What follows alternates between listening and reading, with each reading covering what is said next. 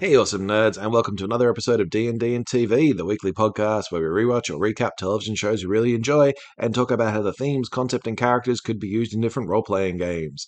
I am your host Jeremy, and I am joined by my competent co-host Caleb, who is currently fighting off his uh, temporarily co-host replacement at Inside Out Octopus Squidgy. He's, he's getting he's getting in. Don't let him. He's adorable. Um... He is adorable and very present. Um, yes. but, I'd name uh, him yeah, Squidgy no. anyway. My Squidgy. Yes. So, um, wel welcome, Caleb. We we got through the the first series. We got through the first series of That Time Slime. That Time I Got Reincarnated as a Slime. Um, we're not talking about Veldora's journal.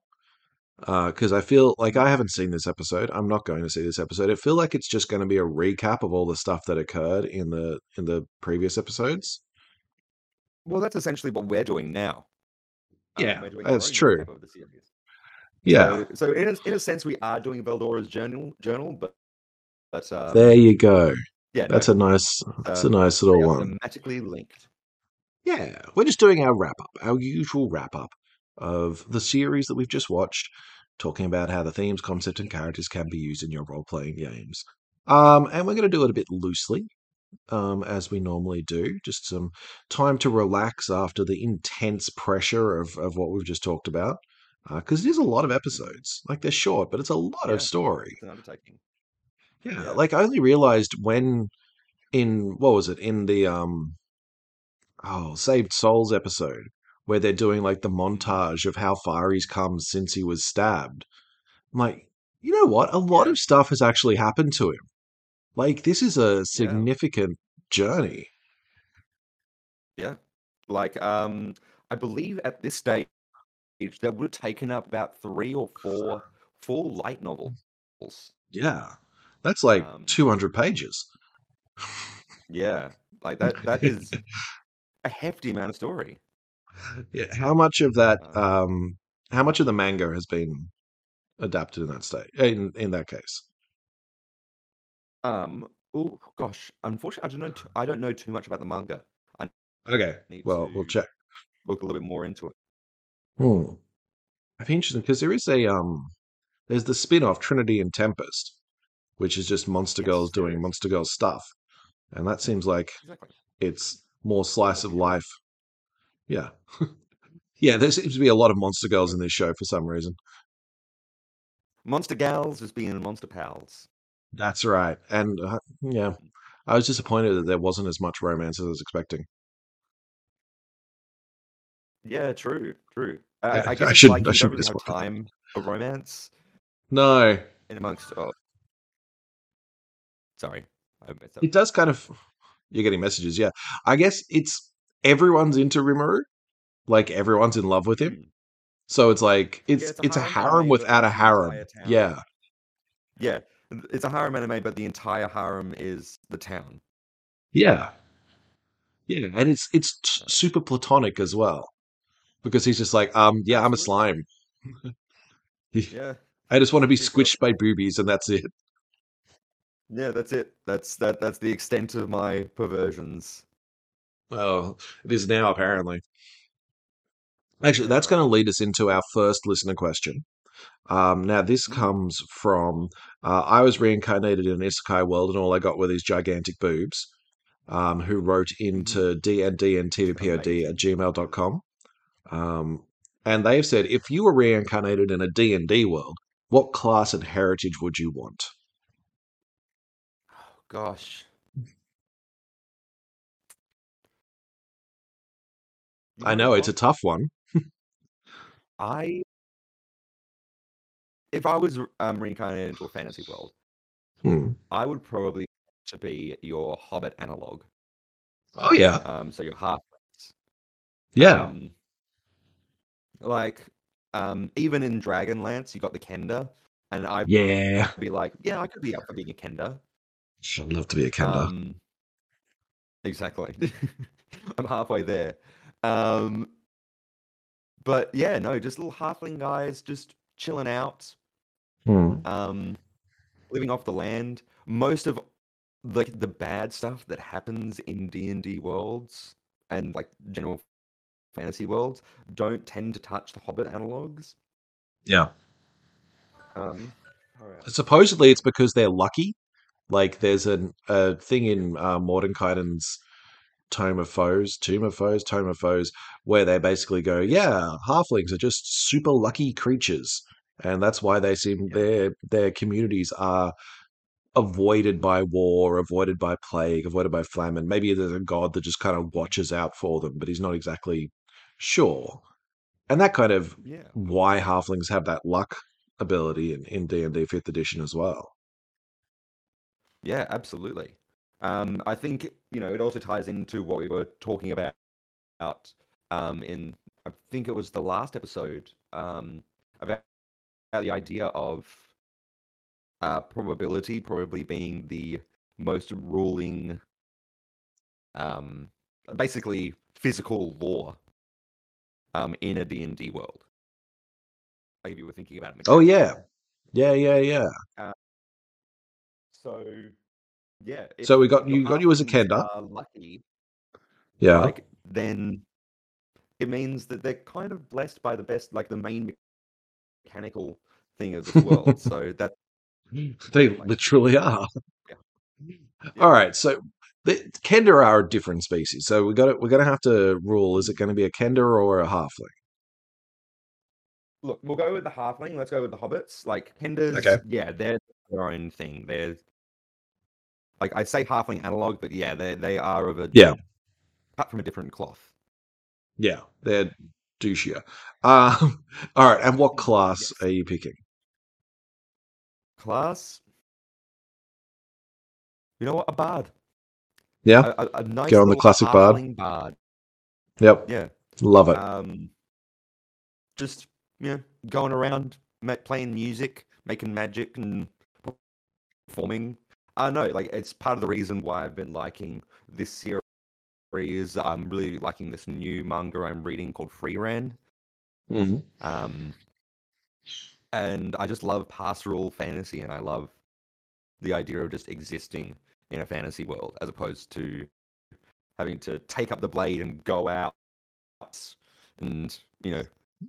I, I need the, the evil lord. Yeah.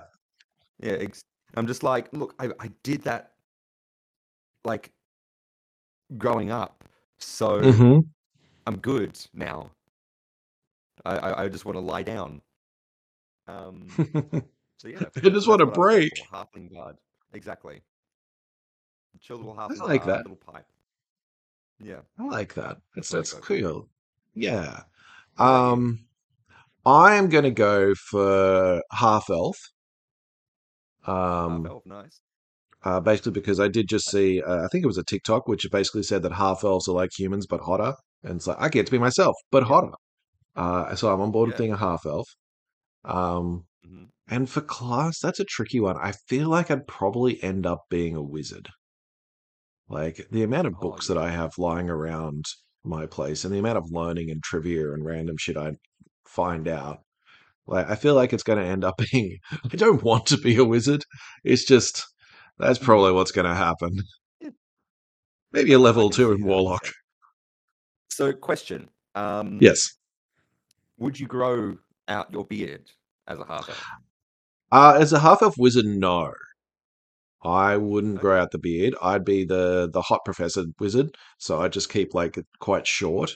And it's only once I get tenure and can, like, live in the tower and never actually deal with students, that's when I grow out the beard.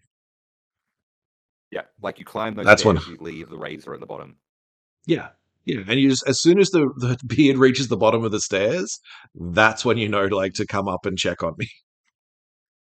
Exactly. It's like that's how long it has to be before you you, you worry about how I'm doing up there. You would have the lifespan maybe for that to happen. Exactly. Uh, that'd be great. Yeah. No, I I like a great character. Mm. Like a half elf, like has the immortality of like. Or like the longevity of an elf, and that's the way that they're introduced because that's how long their beard has grown as you go to visit them. Yeah, it just hasn't. It just keeps getting longer and longer and longer. It's all dreads as well because it just it keeps growing. Yeah. Oh god, Oh god, it would smell so festy in there. It would be so bad. Well, that's why it just keeps going out. Like, I watch the bits around me, I'm fine.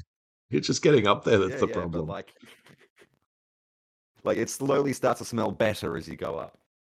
I like the idea that at some point I just kind of cut it off and leave it down there, and people are like, oh, no, he's still up there, look, the beard's poking out. I'm like, I've I've left like years ago. And then like people gather it and start using potions and just like, oh, this is yeah. um elven beard. Oh, that's fantastic. Yeah, a, tw a twig of the uh, a sprig of of elven beard hair. Yes. Cure what ails ya. Cure what ails ya. Um, that actually comes up to another question that we've had written in. Um, this one's from, again, sent into um, D N D and T V P O D at gmail dot com, uh, which is from Lord Rimuru, named me Gobby. Um, now, this is saying, let's see, I'm just reading it here. We only see one cleric in the whole series, which shows why healing potions are so important. Uh, the presence of demons indicates the presence of a deity, albeit a distant one. Is this a good way to have a world where clerics and divine magic is rare? Um, yeah, we only really... Who's that adventurer chick in that shows up a couple of times? Oh, she's she's a straight-up mage. Um, in terms Is she a mage? So we see no clerics, then? The one cleric that we do see, I believe, is Shuna. Okay. She does healing magic? Um, let's say yes. So, if I remember correctly. Sure, but still, it's like she. There's um, only one one cleric in the whole series who seems to be able to heal. But yeah, that kind of explains why well, Rimuru's. Yeah, that that Rimuru is kind of the only one that's doling out healing. Yeah, um, I mean there are health potions around, and it is like a major thing. I guess it's the whole idea of this is a more secular um society. There is yeah. however um there there are your holy empires in this world. Well, who are they worshipping? I think that's a good question. Um they um they also start getting into the whole idea of the world with the words of the world. Hmm. Which is something that's really touched on early on when it comes to the books, but when it comes to the series, they really don't bring it up until halfway through the second season. Um, Ooh, but there's this what's whole, this? Hmm? What what is this words of the world aspect? Well, um, all I'll say is that it has the exact same voice, or close to the exact same voice as Great Sage. Great Sage is God. That's a theory that I have at the moment. I, I still have yet to continue through the light novels, um, past what has been watched. I've started from the beginning. God's um, a jerk, then. Yeah. Yeah. There we yeah. Um, so there's a whole bunch okay. of stuff, you know. Um, that, that tracks, because it does feel like... As a god. Yeah, Rimuru then being the prophet of the Great Sage, being basically the, you know, slime crystal Jesus, um, which tracks with a lot of stuff oh, that goes God. on in the series. I'll get ready for some Jesus imagery in the second season. Yeah, I'm I'm already there, honestly. He's already there. Yep. yep. When everyone is just like, Rimuru, you're amazing. I'm just going to, like, surrender rather than fight you, and I'm just going to devour you, and I'll take your sins on board with instead. Mm, starting to get some religious overtones here. Uh, yeah. All right, so so is this then a a world without religion that is discovering religion? I guess so. Actually, yes. Ooh. So it's that a world without clerics. Yeah, it's like the Dragonlance thing, where it's a world without clerics, and now the first cleric in a very long time has arrived.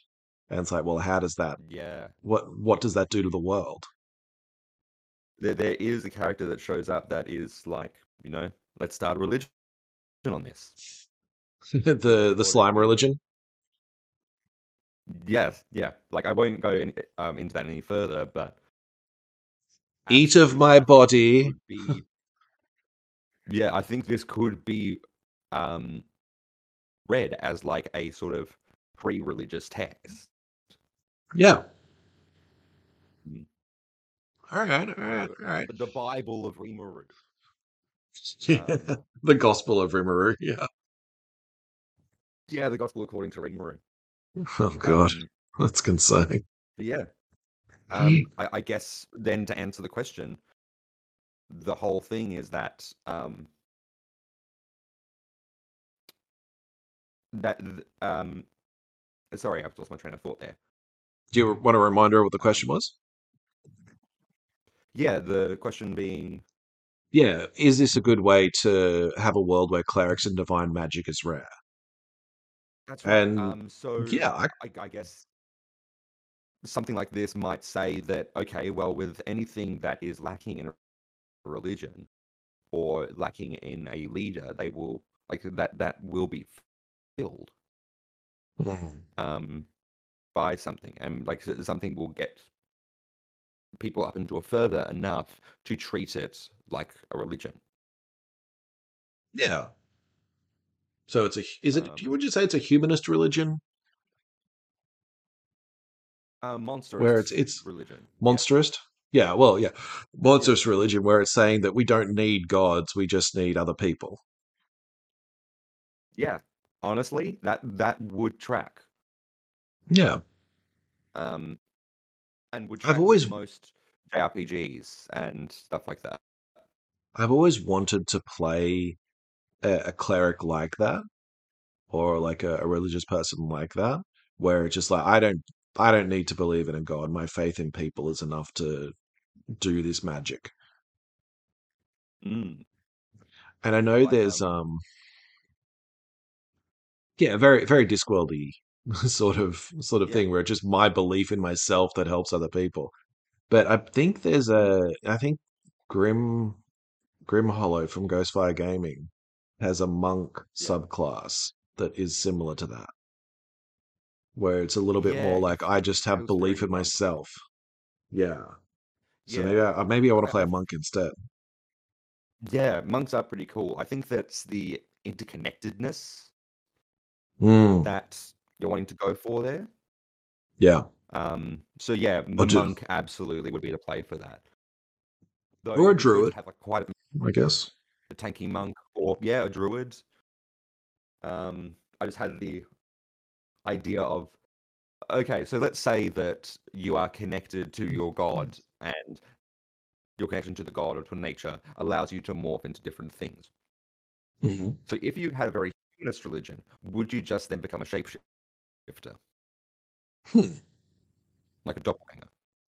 Yeah. Hmm. Like, I, I connect to everyone through the world, I can change my face. Yeah. That I, that I'm connected. Yeah, I like that. That it's not about becoming something else. It's just you see, you're mirroring the world around you, rather than changing yourself. Ooh, yeah, okay, I like that. Yeah, yeah, that's cool. Yeah, that'd be a really cool. Um, idea. I'm thinking more about this. That it is that. What is there a world for the Rimuru, That Time Slime universe? Does it have a a The, does the planet have a name, or is it just that place? Not one that I know. I know there's like the king, the kingdom of Engracia, but I don't think that that's the full um, nation. Okay, or like the, the, um, the full continent. I'm um, going to call it Rimuru Land. Rimuru Land. Yeah, Rimuru World. Like there was a there was a thing back when Wheel of Time was contemporary. And um, the name for the world that they all lived on, people just called Randland, um, because that Rand there wasn't Land. a name. Randland after the main, char- main character, Randland. Um, anyway, so Rimuru Land. Um, it's very Rimuru Land. It it feels almost Lord of the Rings-esque, where you have mm. bad guys are around, bad guys are everywhere, monsters are everywhere. But the deity that created it all is not around. You have their servants kind of like trying to still do good in the world, but you don't have them taking an active hand in it. So it still kind of tracks with that Christian Christian mythology. And I know I get in trouble when I call it mythology, but it is. Um, like, there's belief, and then there's like, yeah, like the they, stories they, they, around it, which is mythology. Yeah, they, they, exactly. Um, if we're just examining it on a story basis, then yeah, it's, yeah, let's look at the yeah. mythology of the looking story. At it, and that's kind of what it is. That God isn't direct. Like it, there's a lot of hints to say that there is a being like the Great Sage or Creator or whatever, but they don't take an active hand in events. But evil can. Yeah, um, this God is a very absent one, which yeah, personally I like. I, I like. Yeah, I, I prefer absent gods. Yeah. Um, I, I think it's, you know, we're we're living post Nietzsche, um, you know, postmodernist era. Uh, I think I love pieces that explore, um, you know, what can create meaning. Um, once you know God is out of the picture. Well, once mm. you know prescribed meaning is out of the picture. Um, and that's what Slime sort of does as well. Like, yeah. So coming back to the question, would you then create a world where people could play clerics, but the non-interventionist God means that you don't actually know whether it's the God giving you this power, or whether it's just you, or whether you're just tapping into the world, or what's going on, but you can just do some stuff? Yeah. Yeah, absolutely. I think it's yeah. well worth exploring. Well, the very next question that your player would ask would be, okay, then where is it coming from? Yeah, I was like, well, you don't um, know. Yeah. Um, it doesn't matter. Yeah. Um, I love, I do love because... that there's usually a monotheistic god in a lot of anime. There's like, like a ton of gods mm. like there is in most D and D games. Yeah, there's lots of a pantheon. Yeah.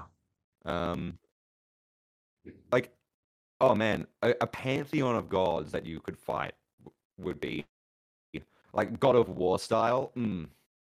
Yeah, that'd be so great. That'd be fun. That that would be like everyone just has a god that fucked them over.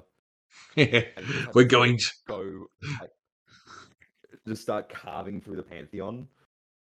Um, sorry, um, random train of thought there. But yeah, no, absolutely. Like a that'd be awesome. Um, whichever. But going back to like the idea of, okay, what is a cleric's magic if not derived from God? Well, then you had to start thinking thematically about, okay, well, what are you saying and create meaning besides God? Yeah. Um, because I guess but, if we're talking about divine magic, it comes from a belief or an, or a faith in something. So what yeah. is that? Yeah. If not God. Yeah, and what are the, the things opposed against you as well? Yeah. Like, absolutely. you, what, what, you need to have that faith against something you. else. Yeah. Yeah. And whether it's entropy, whether it's just the evil that lurks in the hearts of men, like, what what is it? What do you stand for? And what is that belief? Like, what separates mm-hmm. you from, I don't know, the id?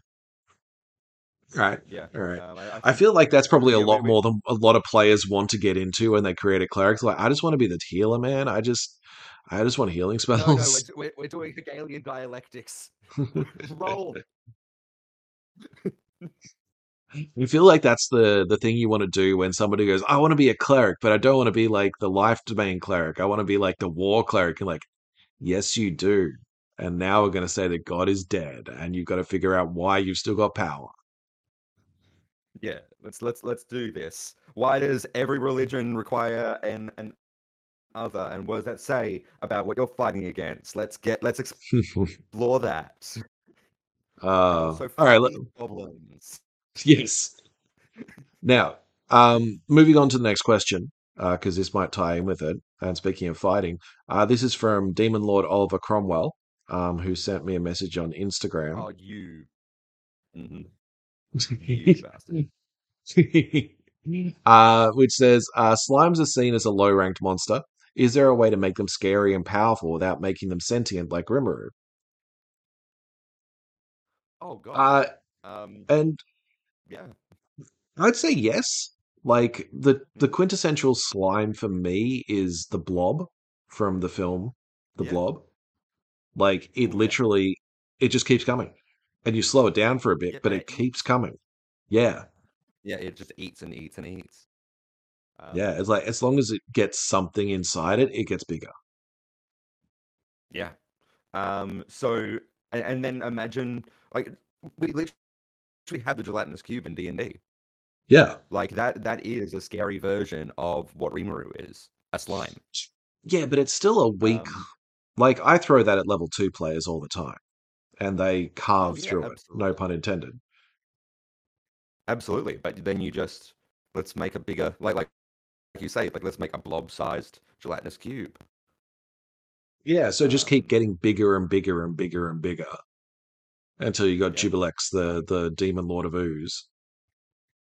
Hell, you don't even make it sentient. Like maybe as it goes along, maybe it's more of how the orcs work, where they just sort of start absorbing powers from whatever they devour.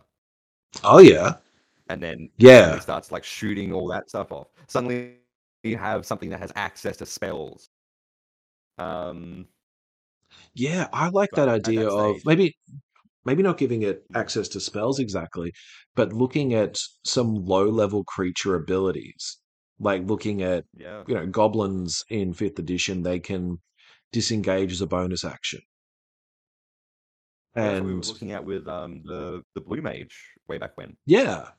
Yeah, but do it as a as a an ooze or a group of oozes. Yeah, like that they've wiped yeah. out this goblin village, and like the locals are like, "Oh yeah, you got to get rid of those oozes because they're starting to get into the crops, and they can disengage." And one of them ate an orc, so it's aggressive and it moves towards you, and it's and suddenly it's like these have all these extra abilities that oozes shouldn't have, and if it kills, you know, one of your party, suddenly it's got a lot more abilities. Yeah. No, definitely. It's, um, yeah, that'd be terrifying, honestly. And it's still Rimuru. You just take out the, the sentience and, like, I guess the idea of goals. I think also the fact that they can squeeze through small spaces mm. without you really noticing.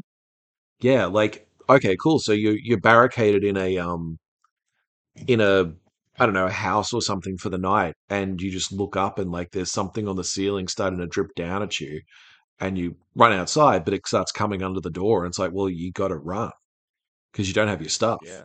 Like something's happened. Maybe it eats away at your stuff, so it's it's eating a rust monster, and now not only does it like destroy um, metal or just yeah, it's like starting to really yeah. Oh, okay, I've got a lot of ideas for oozes now.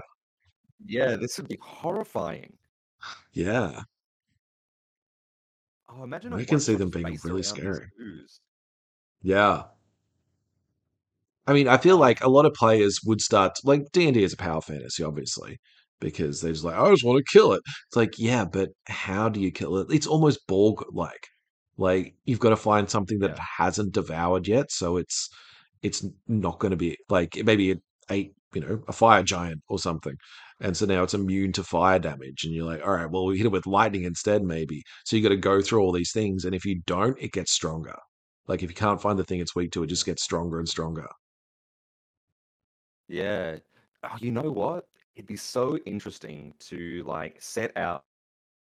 Like, let's say you had, like, a bunch of monster cards. You know, you get your monster cards, you mm. lay them out, and you just sort of go, okay, pick, like, three of these enemies that you encountered along the way. And either those are the enemies that the slime didn't get to, mm-hmm. or those were the enemies that the slime got to. So they've basically now built this slime that is now after them and has these certain abilities. I love that idea because the slime's following along behind them and eating the, the bodies yeah. of the thing it that killed, like they killed. Yeah. Yeah. Yeah, and now it's like, well, I'll just keep following you because you keep giving me food. Oh, you don't give me food anymore? Cool, you are food. Oh, man, I've got intermediate at work this week. Mm. I might do this. I might give this a shot. Yeah. well, I think I'm not sure if it'd work well for like that higher level just yet. I think it's a good one to test. I guess if they're already pretty tough at lower levels, then high, having a higher level is going to be pretty good. Yeah, true, true. That's true. Like, I think fighters can take on like big threats like that pretty easily. You probably want it, yeah, for your lower level players. It might be good as a boss monster in a dungeon where they've gone through the dungeon and they've fought these other things already. And they've just seen a slime kind of like, or maybe a few slimes kind of like switching along behind them and just eating the corpses. And they're like, oh yeah, natural, you know, this is just the, the ecology of the dungeon. And then they form up into a big one at the end. Mm. Mm. Yeah. That, that, this would be I'm doing that. that. That's yeah. what I'm going to do. I'm going to try that one. Yeah. So, um, yeah. All right. Uh, so we've got another question. And again, this kind of ties in with the, or the, the username ties in with that. Uh, it's, it's from, it's only cannibalism if I eat other slimes. Um, which says, would you rather play in a game where it's regular people in a fantasy world or fantasy characters coming to our world? Oh, the old reverse isekai. Yeah. I'm... Um, mm, yeah. I'd be interested in either. In terms Wait. of a game? Mm. I don't think um, fantasy characters coming into the real world does all that much in terms of a game. As... a concept as as something to watch and maybe like more of a theater LARPing type thing. Yeah. Um, that cool. Um, but as a tabletop game, in the end, the, the joy of seeing fantasy characters within a real world thing is to sort of see the fish out of water and see the way that they interact with stuff. Although,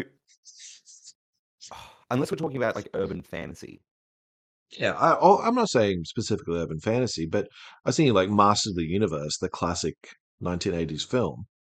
Um, it's basically just sword and sorcery, like Conan comes to small town Iowa. And like, or it's Thor. It's the original Thor movie. Yeah, exactly. Um, it, yeah, so like the, the joy of the fish out of water stuff. I mean, it could be fun. It could be fun for a little bit, but me personally, yeah. I love the idea of people like having to interact with a fantasy world. Mm. Like, there's so um, there's so much that can be explored as people have to fi- basically figure out new forms of physics. Um, why like, this stuff works. Physics.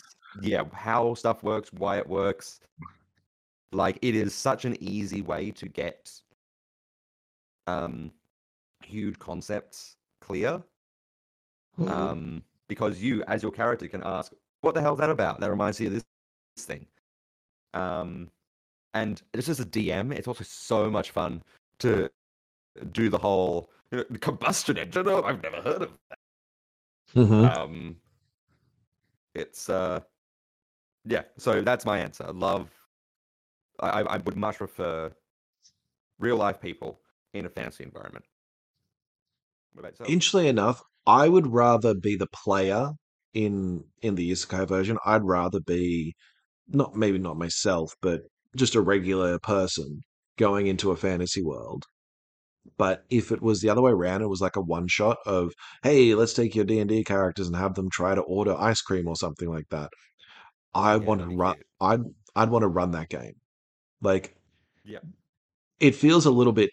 I don't want to say cringe, but it does feel a little bit of the fish out of water stuff. You really want to lean into those tropes of, forsooth, good madam, I need this cup of joe kind of thing, and it's like I oh, I yeah, don't want to do that.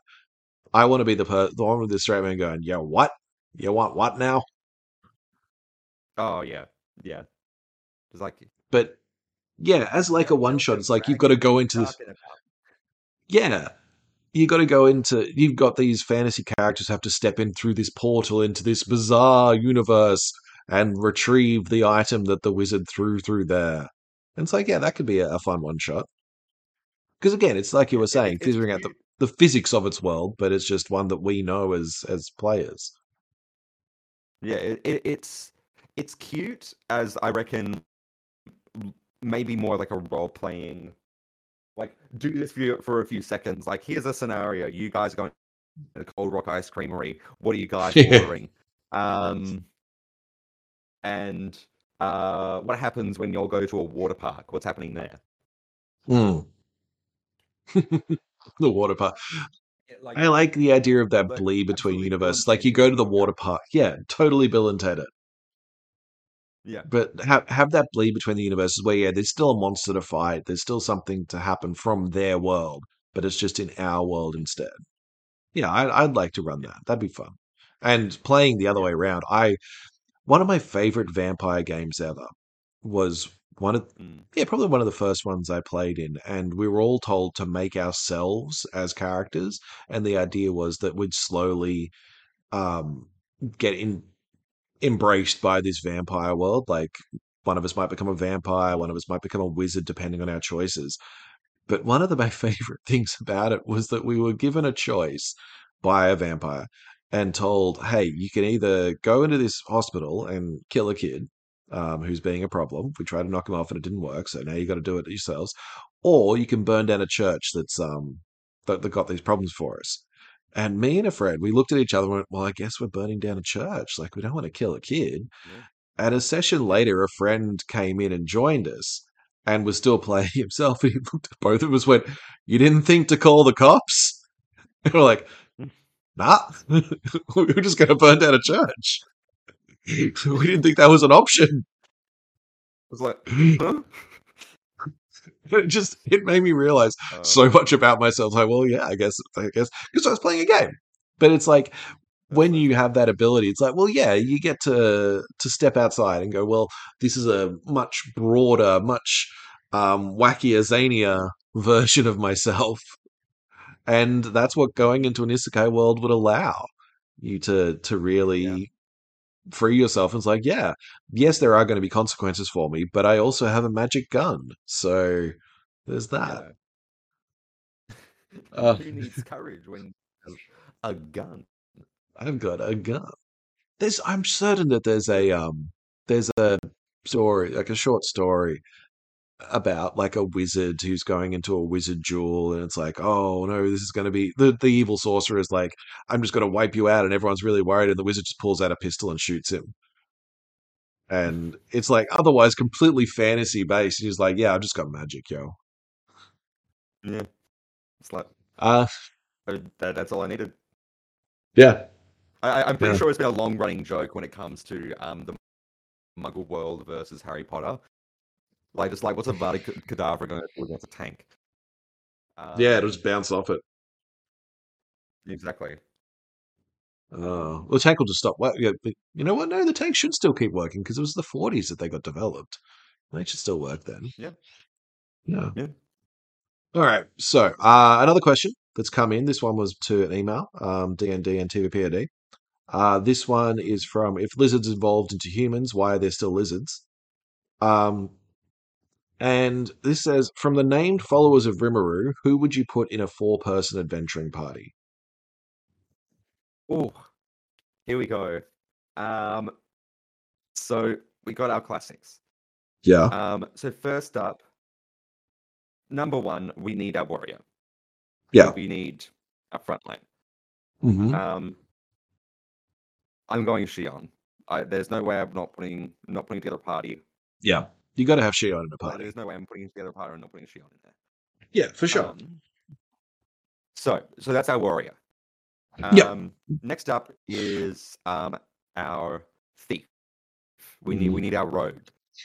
Um, I reckon I'm picking Gobta. I'm yeah, picking Gobta. That's my pick as well. Yeah, you got to go Gobta. Yeah. Yeah. Yeah, um, he's got Shadow. He he also can um, double as a summoner um, with Ranga. Yeah, yeah. Um, so you get two for the price of one there. Yeah, I, I feel that works really well because you got Gobta who can sneak around the back and like do things, but he can also just like mm-hmm. drop a drop a giant wolf and then nick off and do the hit and run tactics. Yep. Yeah, yeah, I like that. Yep. Yeah. Um, like Soe is great, but he's got his own thing. He can be great at gathering information. I'm going on. Like, uh, on Soe Soe doesn't. Soe's a loner. Like Soe's a one man army. You don't need him in a party. No, you don't. He comes in at the last minute to save your party's ass. Yeah. You can't do that from within the party. Um. So, yeah, Gobta's my rogue choice. Um, you need your black mage, so that is going to be Benimaru. Okay. Um, ben- Benimaru, um, of everyone, is a powerful mage, and not, o- not only that, but is also really good at combat. Um, so not only do you have a black mage, but you have a black mage who isn't squishy. Actually, I think he might count as a red mage. Yeah, he seems like a red mage. Um, yeah. Um, and look, that's cool with me. um, and then finally, white mage, healer. I am, go like, the obvious choice is Shuna. Yeah. Um, I'm not going to go for Shuna for that one. I, I like what you're yeah, doing. I'm it's not, good, I'm... good for, yeah. Yeah. Um, but yeah, sh- um, Shuna... I don't think Benimaru would allow it. I don't think. Um, no, but they're siblings. Uh, they're fighting so together. It'd be a bit mad cute, but we, we want Benimaru to focus. Um, I am noticing that you've got like so, three ogres and a goblin. Three ogres and a goblin and a wolf. Um, and a wolf, yeah. Um, I am going to go for. Um, who's? I am going to go. Trainee. Okay. Tra- trainee is going to be my one. Trainee the Dryad. Okay. That's, I feel that's overpowered, but yeah. Yeah, I like it, actually. What's her sister's name? Like Rena or something? Ra- Rainey? Yeah. Okay. Yeah, Rainey. One of them. Rainey and Trainee. Um, All right, so yeah, two ogres, a dryad, and uh, yeah. Yeah, she she knows how to find food. She's great conversation. Um... Yeah, that track. So you got you got frontline fighter, you got the rogue, you got a black mage slash red mage, and you've got a druid. Yeah, yeah. All right, I like that. Yeah. I'm I'm gonna go. I'm gonna go Shion and Gobta as well. Um, I'm not gonna take Rainey or Benimaru though. I'm gonna take. Okay. I'm gonna take Cajun. Um. Wait, Cajun. Kaijin, yeah. Uh, partly because he's, yeah, the dwarf blacksmith, because he's an artificer, but he also seems to know a little bit about making the healing potions. Like, he, he worked a lot with Vesta and all that, so I feel that he could be an artificer who does the, the white mage role. Okay, okay. Um, and I just like that, that thing. All right, I need a fourth. Um, hmm. Trying to think of one that's not just another another ogre. I know. This makes it trickier. Um, remember, I, I want to I want to say uh, Gabiru so badly. Well, Gabiru's a dragoon. Yeah, so, I, I don't think Gab, uh, Gabiru's the way to go. What's the old samurai dude's name? Um, that would be Hakuro. Hakuro, yeah, I'm going Hakuro. I feel like he's got that little bit of monk in there too. He's he's kind of an all-rounder. He's a little bit, yeah. you know, a little bit forward fighter. He's a little bit um, knowledgeable, a little bit of the sage aspect. Yeah. Yeah, no. Rigid would be fun too, but I, I don't want Rigid in there. No, no. Rigid, Rigid's can chill and be like a, a noble, a leader. But I, lo- I love that... Yeah, I love that from the start we got introduced to two goblins who looked like the main characters. It was Rigurd and Rigger. Like, they're the first yeah. two that get named. One of them's in there a lot. The son, nah, we're not even going to worry about him, but Gobta. Gobta's everywhere. Yeah, Gobta. This one goofy little guy. Yeah. yeah that's, that's, that, that's the thing. You introduce a goofy little guy into your campaign, that- That's the one that people are going to be focusing on, not the guys that you put in all this like backstory into. Oh, here's here's the um, younger brother of like this other named goblin that went out and fought, um, and his elderly father that then becomes buff. Oh, they're gonna be the main characters, aren't they, guys? And then you play a turn around, it's like now, like it's like stunted. I am literally going to, next time my characters or my players come up and like, hey, we want a goblin, I'm just going to call him Gob Gobta. Normally I go with Skanky or Skunky or something. It's going to be Gobta from now on. It's like Boblin the Goblin, yes. but uh, but better. um, and and then his brother Hobgoblin. Yeah, Hobgoblin. Yeah. Oh, Hobgoblin. Um, wonderful. So there's only really, that's all of our questions from readers. Um, uh, I've said it before, but if you are interested, send it into d n d n t v pod at gmail dot com or find us on Instagram or Threads with the same um, at. Uh, but there is something else that we could do kind of like, can address quickly, long, what's up to us. Uh, what do we reckon the theme of this show is? Like, what's the theme that we'd be able to put into our game as an overarching message? Um, well, primarily it's um, one that actually works really well for a D and D game. Mm. Um, community. It's... Um, yeah. It, like we, we said very much at the start, this is a very... Um, almost a pro-communist text. Um, yeah.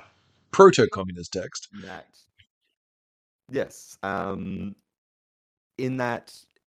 There's so much focus on, you know, smashing the ideas of Midas right, of hierarchical structures, and just letting people do what they're best at and contributing yeah. in that. Um, you know, that conflicts can be solved through communal effort as opposed to, you know, charging over one another. I think it also points out the... It kind of becomes a post-scarcity world as well. Like, once yeah. you have a world that doesn't... Like, basically, there's universal healthcare, which is Rimuru's potion stash. Yeah. It suddenly goes, well, that solves so many more problems that you've now got a lot of people who can do things for you. Yeah. And can do the things they're good at. It's like, well, yeah, so you go and find more. And it's the... I think the fact that his healing potions are what save the day so often. Like, it really is making a point for universal healthcare. Yeah, it's um, basically it's it is a solid sh- structure that they have in place. It's and one that is founded on, um, you know, needs, but not this whole concept of just like needs only. It it is, um, people are allowed to expand out from their roles and do what makes them happy. You know, Gubby-Roo. Um, is not only, you know, making plants in the in the caves and, you know, living his best life like that, but he's also, you know, a major part of the military there. Mm. um, in um, in the of oh, the Duraforest Alliance. Um, so, so yeah, like, wh- it, what would you do that in? Right. How would you bring these themes into a game, like this theme of community? Well, it's right there in the, the mechanics and the way the D and D game is structured. So just um, the teamwork aspect.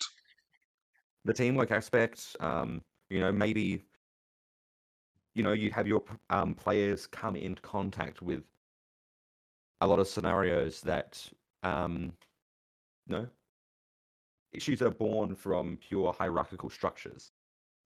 Yeah. Um. And just have it where things will work if you work together. Yeah. Exactly. The way that hierarchy and power is abused and how um, communal um, diplomatic efforts can, um, you know, can usually lead to the best outcomes. There, mm. there are very, very few scenarios in which your players wouldn't be able to get out of it by having a chat. Yeah. Yeah. And even, well, I'm thinking of the ones that they don't. It's like um, Charybdis is probably the best example. They can't talk to, to Charybdis, but once they listen to what Charybdis is saying, they can work out, well, what's going on. Like, it's not, like, they could never fight Charybdis by themselves. It has to be Malign. that does it. Yeah. Um, mm-hmm. But they're like, let's hold Malene back. And it's like, well, now that you're listening to what Cryptus is saying, you now know that Malene's probably the target, so we can put, let Malene off the leash. So it's, it, I think it's not just about, commu- it's not just, commu- yeah, it's, it's proper communication. That it is saying that it's not just talking to the people, it's listening to what they want as well. Like, you can talk to the orcs as much as you like, but a lot of the time when players talk, I find it's a stalling tactic so the rogue can get behind them. Um, yeah. But if you're talking and going, well, what do you need? What exactly do you want? Like, why are you going on this rampage? It's like, because it makes me feel tough. It's like, well, all right, yeah. Or do you want something? Yeah.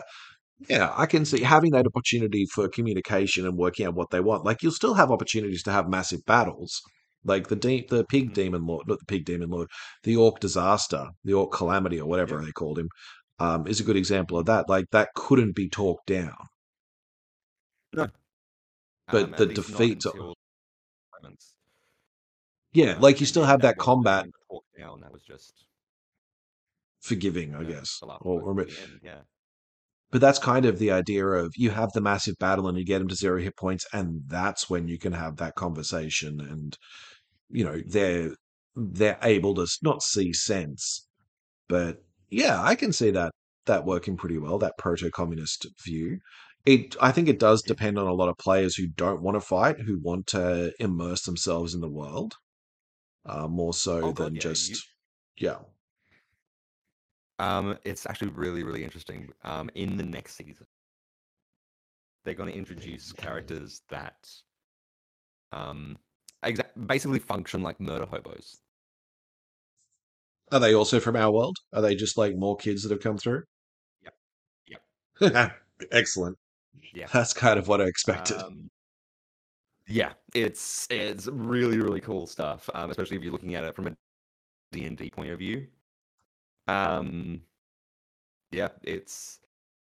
Yeah, absolutely. All the commune... Um, communication, com- communism... all the community things. Oh my gosh, communication is communism. I just realized that. Exactly. Oh yeah.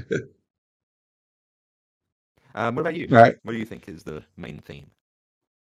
Or is a main theme for you? Um, I'd say forgiveness. Hmm. Um, I mean, there's a reason I call him Crystal Slime Jesus. Um, because he kind of is. Uh, like his his two solutions oh, yeah. are talk to them until they join my side, or eat them, and then sometimes eat them anyway. Yeah, and like, I mean that's I, I, would take I like sins. Them. I will take on your stuff. All that all that stuff is very religious. Yeah, um, it doesn't quite match sometimes with like the guy we saw at the very beginning, who was all like, "Oh, this guy's rubbing into my face that he's getting married." Yeah, just a very, very different person. I, I guess yeah. It's when you let go of, you know, your physical body and become a slime. It's so transcendentalism.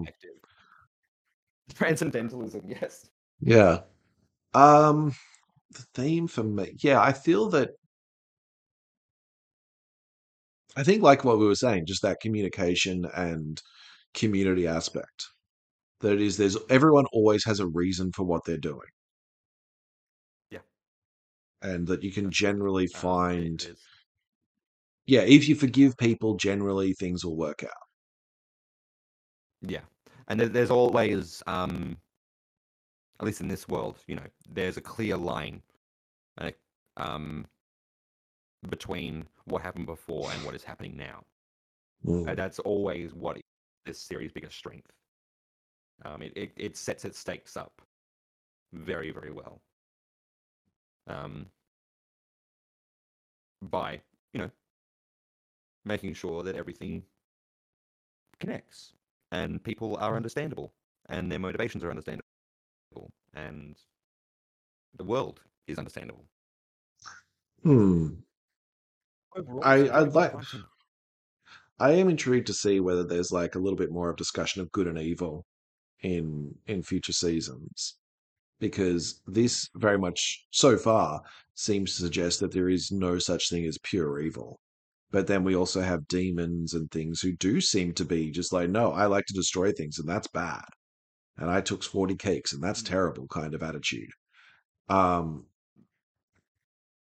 yeah, but the be calamity level dragons like Veldora are yeah, they're understandable. But it also then makes me wonder, this is a society that prior to Rimuru was quite happy to consider all monsters either lesser or destructive or not even people.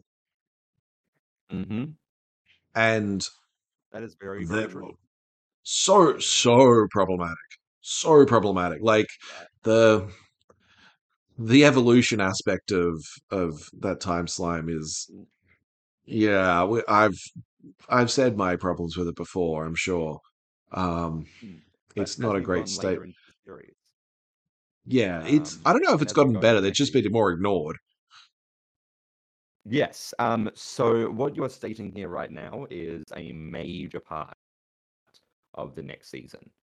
Okay. Um, you know, there is acknowledgement of a hierarchical structure, um, and of people that benefit from such a statement that monsters are inherently evil or not worth um, listening to. There are indeed power structures that benefit from that. See, now that also makes me interested because the um, the Crystal Slime Jesus boy, religion is so very often hierarchical. Like, it is often, well, you've got your priests and you've got, your, it's that feudal system, of, or everything goes up to the Pope in a lot of cases, or at least exactly. You have the leaders and then they determine how everyone else operates. You have a leader of religion, then you've got the disciples, and then you've got like the, the local people. And yep. This does seem to be a world or a series where the theme is smash the hierarchy because it can be abused.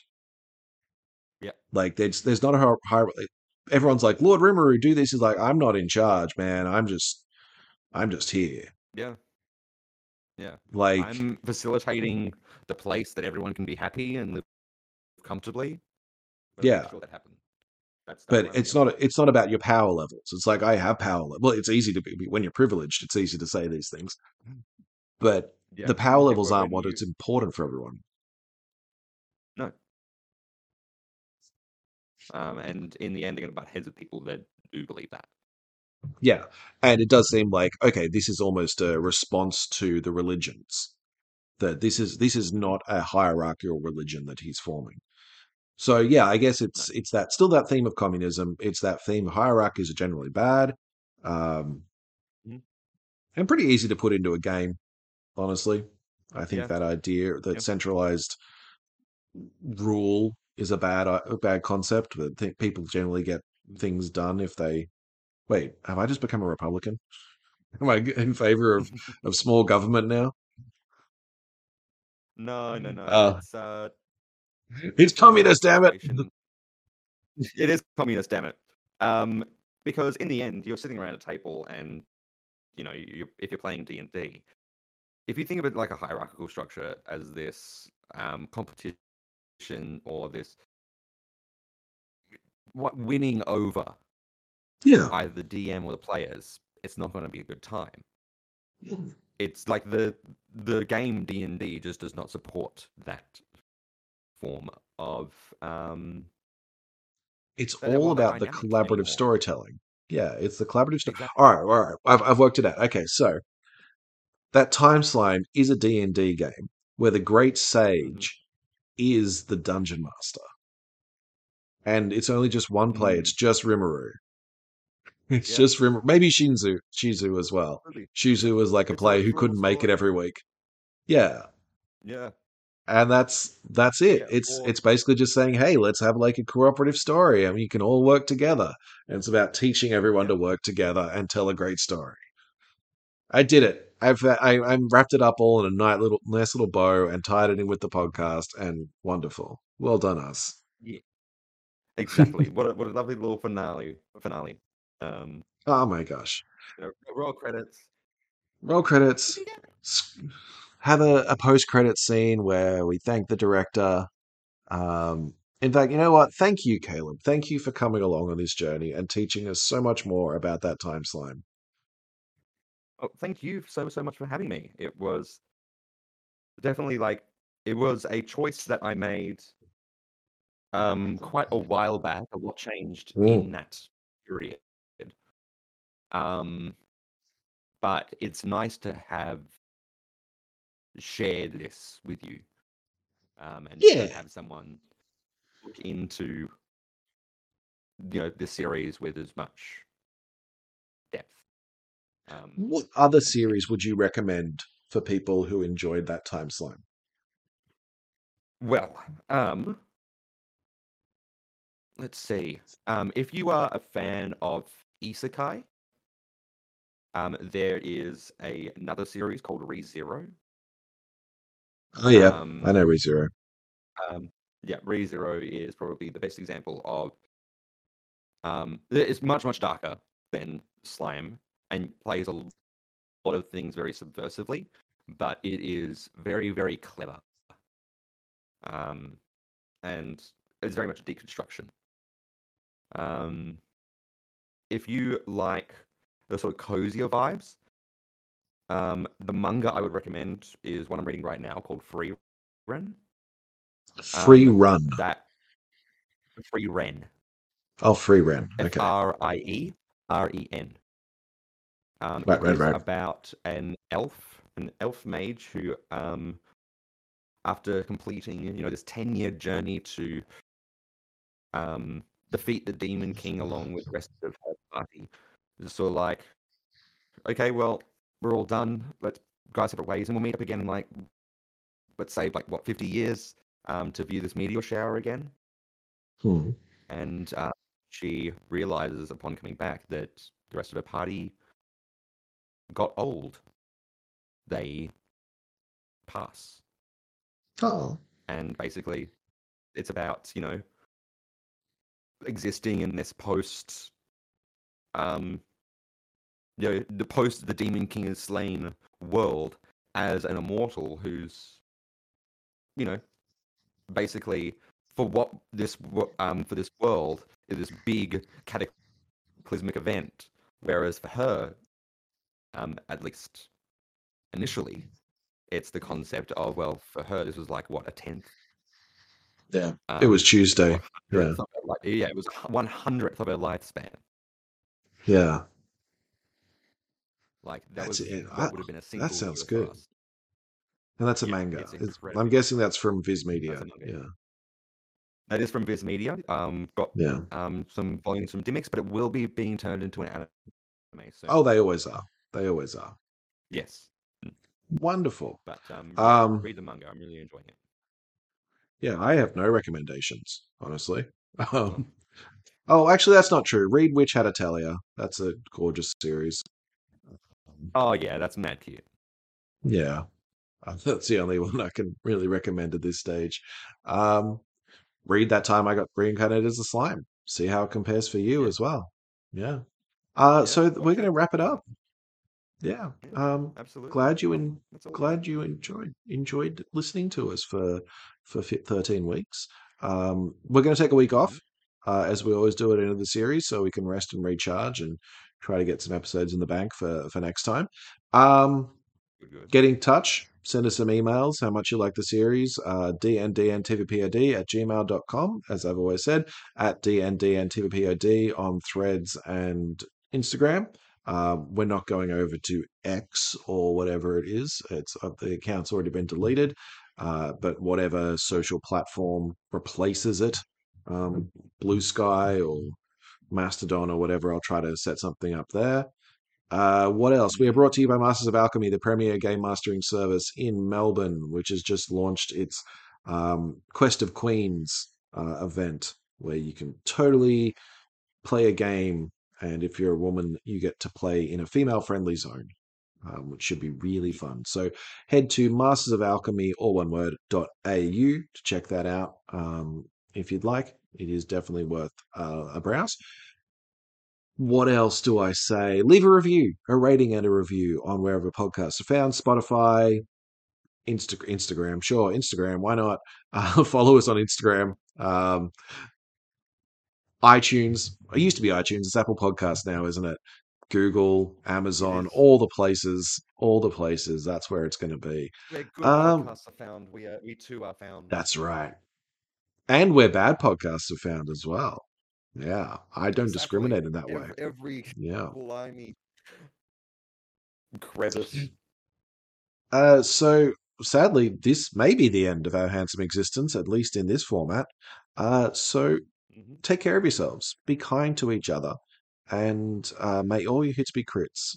And that was the story of the time we watched That Time I Got Reincarnated as a Slime. It was that time slime. It was a good time slime. Slap.